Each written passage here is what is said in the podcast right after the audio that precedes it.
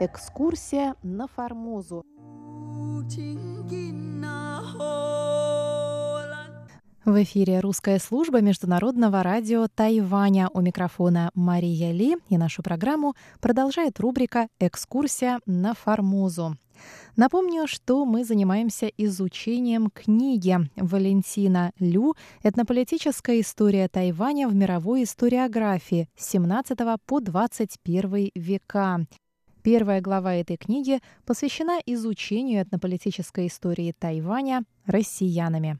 В прошлый раз мы остановились на том, что период с начала тридцатых и до тысяча девятьсот сорок пятого года стал новым этапом заочного изучения Тайваня.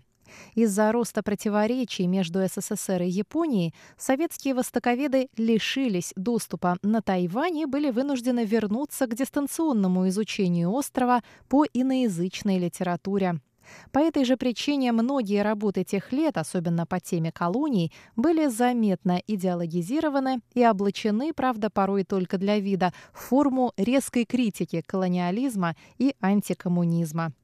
Типичной в плане подобной риторики была статья Розена «Кровавое сорокалетие», изданная в тысяча девятьсот тридцать пятом году журналом «Тихий океан» по случаю юбилея японского правления на Формозе.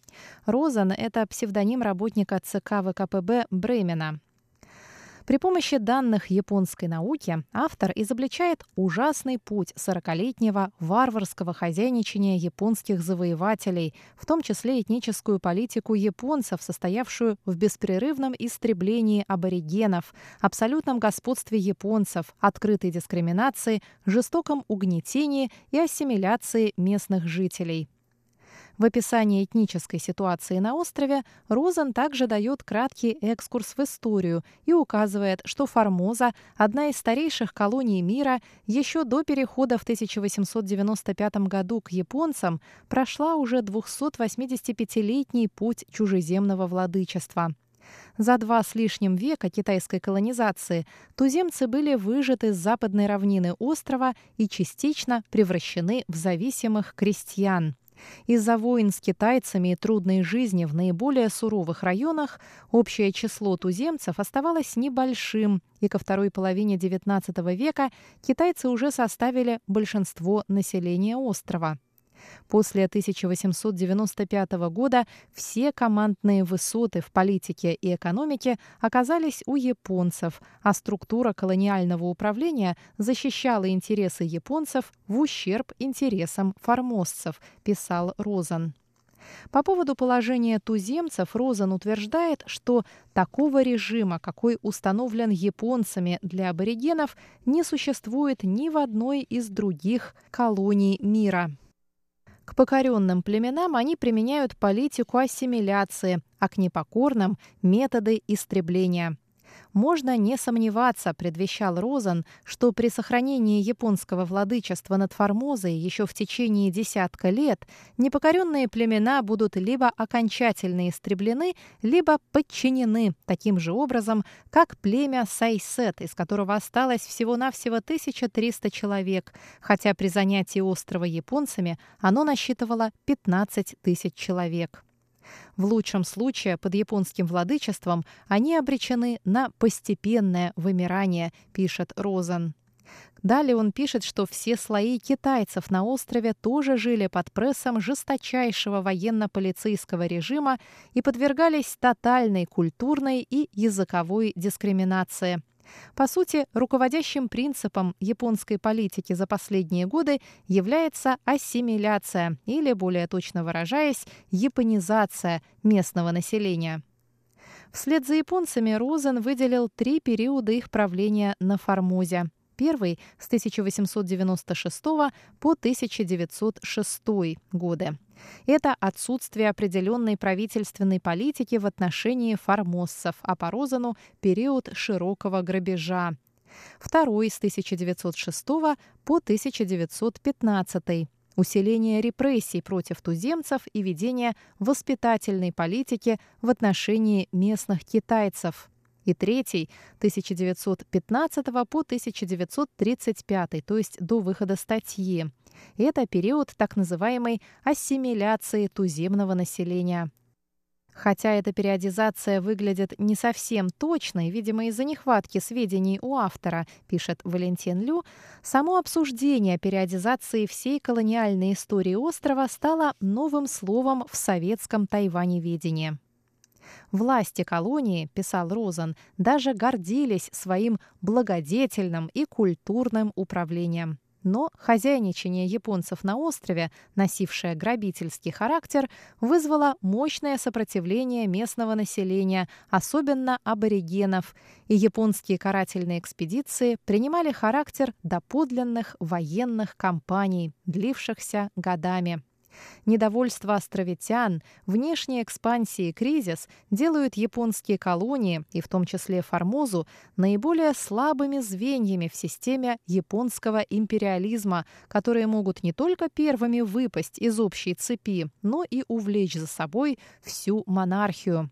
Осознание этой опасности правителями Японии привело к введению самоуправления на Формозе с первого апреля тысяча девятьсот тридцать пятого года. Но создание видимости реформ не может изменить характер управления островом, так как вся власть оставалась в руках генерал-губернатора. В итоге подобные маневры колониальных властей, предрекает Розен, никого не удовлетворят, а наоборот приведут к усилению национально-освободительного движения на Формозе.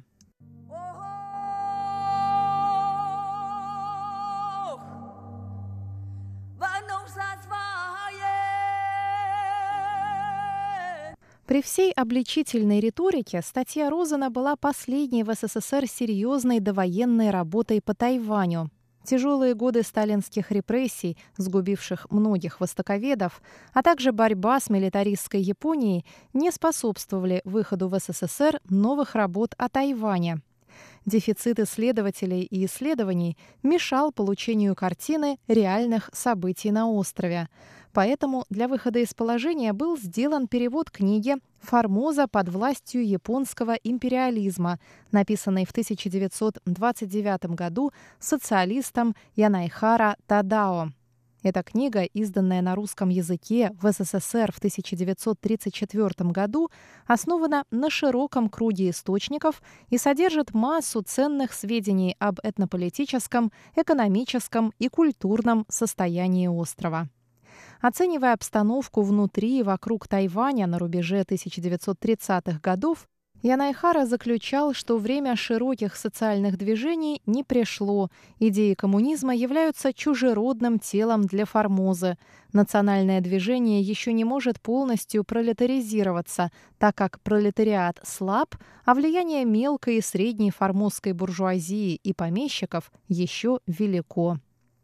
Эти выводы вызвали резкую отповедь советских издателей, увидевших в них эклектическую твердолобость автора, социал-фашистские выводы которого никакая действительность прошибить не может.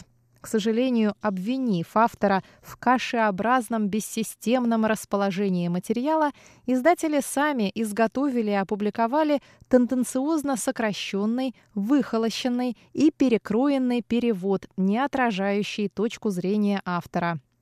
Как бы то ни было, осторожные выводы японского социалиста оказались в итоге реальнее смелых прогнозов его марксистских критиков. Само время доказало, что представленные в книге материалы ценны не только богатой фактурой, но и оригинальными, глубоко компетентными суждениями автора. Несколько особняком от прочих довоенных работ стоит изданная в тысяча девятьсот тридцать седьмом году статья Кюнера «Коллективные охоты у формозских племен», у племени Атаял. Видимо, из-за специфики времени и журнала «Советская этнография» статья носит чисто описательный характер, без всяких оценок и комментариев.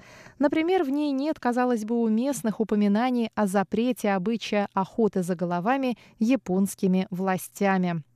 Но об этом мы поговорим в следующий раз в рубрике «Экскурсия на Формозу». С вами была Мария Ли. Всего вам доброго. До новых встреч на наших волнах.